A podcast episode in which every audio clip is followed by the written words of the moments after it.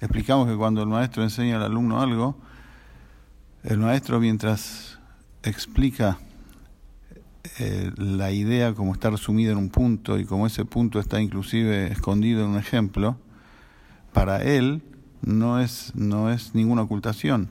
Él mientras está enseñando, mientras está hablando, mientras está explicando y detallando todos los pormenores del ejemplo y la historia a través del cual quiere transmitir el concepto, en ese mismo momento él está viendo dentro de sí, en su pensamiento, la profundidad de la idea tal cual como él la piensa para sí mismo.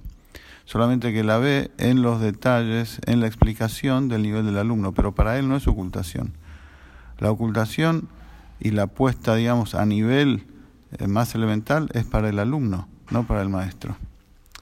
Ahora continúa diciendo acá el Rebe, de que en realidad también en relación al receptor, al alumno, no es una verdadera ocultación.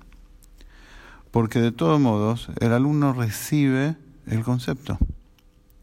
O sea, eh, sí, resumido, reducido, a través de una historia, de un ejemplo, pero está, está eh, pensando, está recibiendo conceptos intelectuales, la idea al nivel, sí, lo está recibiendo a su nivel, pero está entendiendo. No, no, no le están hablando de, de los precios del supermercado, le están hablando un concepto intelectual.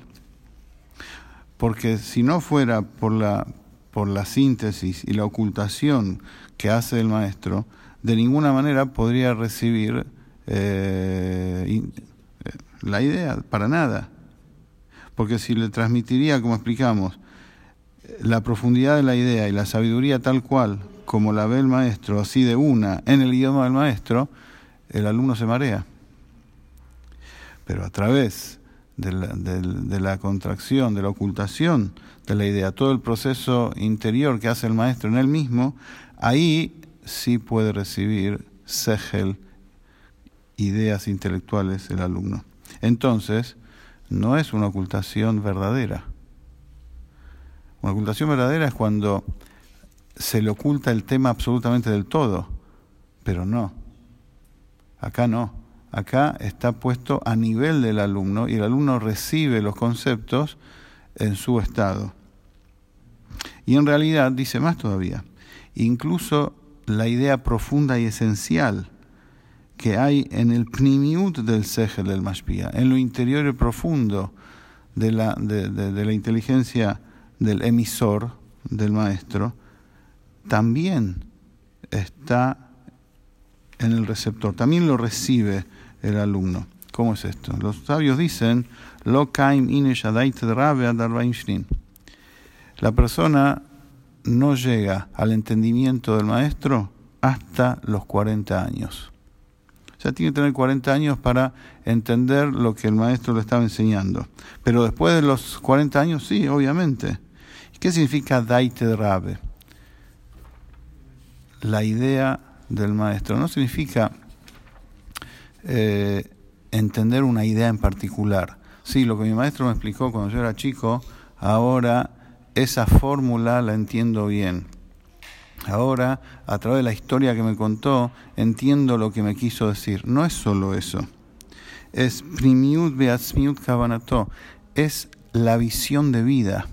Es la forma de pensar del maestro. Como dijeron los jajamim, los sabios en relación a Rabbi Meir, que el resto de los jajamim no podían llegar a sofdato, al final de su, de su manera de pensar. Dice Rashi, sofdato significa etzem kavanato la esencia, lo profundo de su intención. O sea, está, hay una idea, pero detrás de la idea hay una intención. Detrás de la idea hay una visión de vida, hay una forma de pensar que abarca y atraviesa todas las ideas. Eso significa Daite de Rabe. Una persona a los 40 años no solamente puede entender lo que el maestro le enseñó cuando era chico, sino cómo el maestro lo educó la, la, la, la, luz para toda la vida que le, que, le marcó a través de esas enseñanzas. Entonces, entonces, lo que decimos de que si bien el emisor, el maestro, enseña a Beder Xara con pocas palabras, de todas formas en esas pocas palabras está escondida la esencia de su pensamiento. Y no solamente la esencia de esa idea en particular, sino de su forma de ver la vida en general, que es más profundo todavía. Pero en el momento que le está enseñando, cuando, cuando el chico es chico, cuando la persona todavía eh, no, no, tiene mucho conocimiento, no tiene desarrollado intelectualmente suficiente sus su, capacidades, le, le transmite al receptor solamente lo externo de su sabiduría. Y como dijimos, lo resume en un punto y después, y después lo, lo, lo, lo esconde en ejemplos e historias. Pero, pero, está escondida ahí la esencia de la idea también. Por eso, cuando el alumno crece intelectualmente y es puntilloso después en las palabras del maestro, se acuerda bien lo que el maestro dijo y cómo se lo dijo, o si se lo dio por escrito, mejor todavía. Entonces él ve cada palabra y se esfuerza a sí mismo, se esfuerza a sí mismo para ver por qué el maestro usó esta palabra y no otra, por qué expresó de esta manera la frase y no de otra, por qué puso el punto acá y la coma allá. Entonces ahí puede ver las entrelíneas que el maestro le quiso transmitir. Y ahí va a ver, se va a descubrir ante él la cabana profunda, la intención profunda que había en enseñanza, que había esa enseñanza, y puede llegar a visualizar exactamente igual como el maestro tenía la idea en su mente antes de reducirla para él. Puede llegar a la esencia misma de la cosa como estaba en la cabeza de su maestro años atrás antes que el maestro lo, prepare y lo ruja, o sea, la esencia misma de la idea propiamente dicha.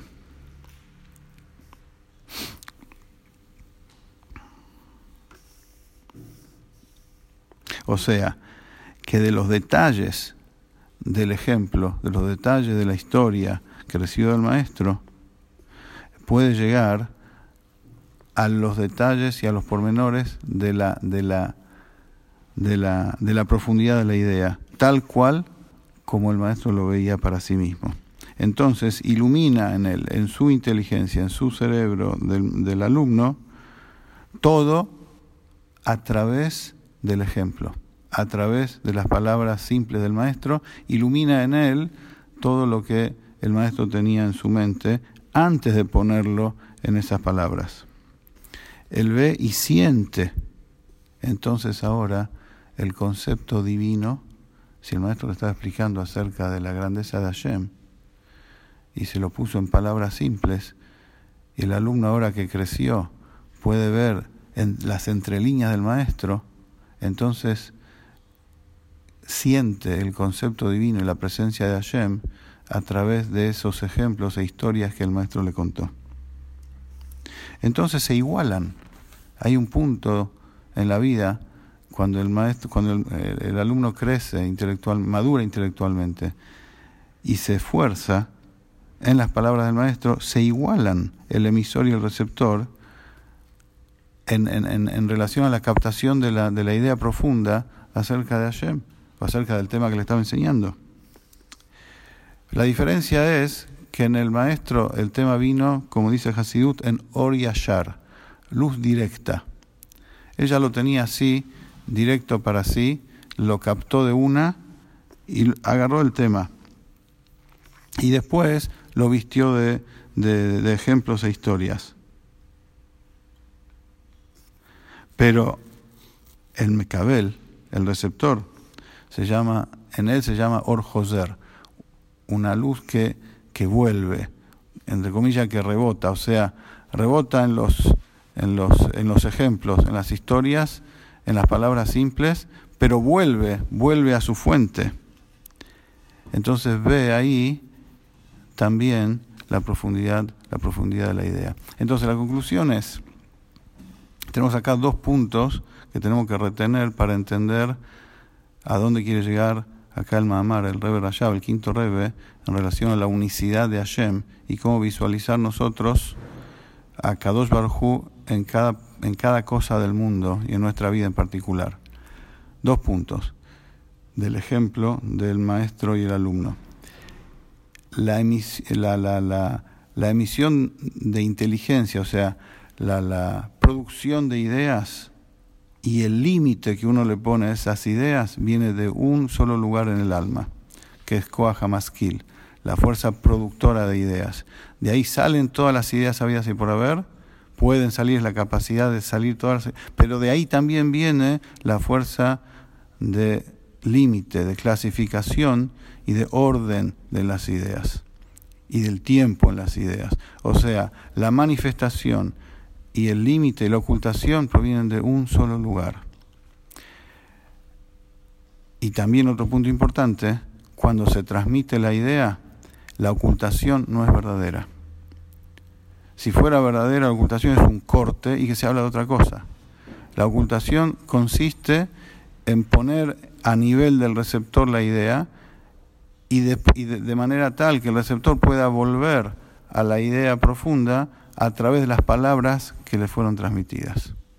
Estos dos puntos es importante retener acá en el ejemplo de maestro y alumno para entender cómo funcionan los nombres Abaya y Elohim en lo divino.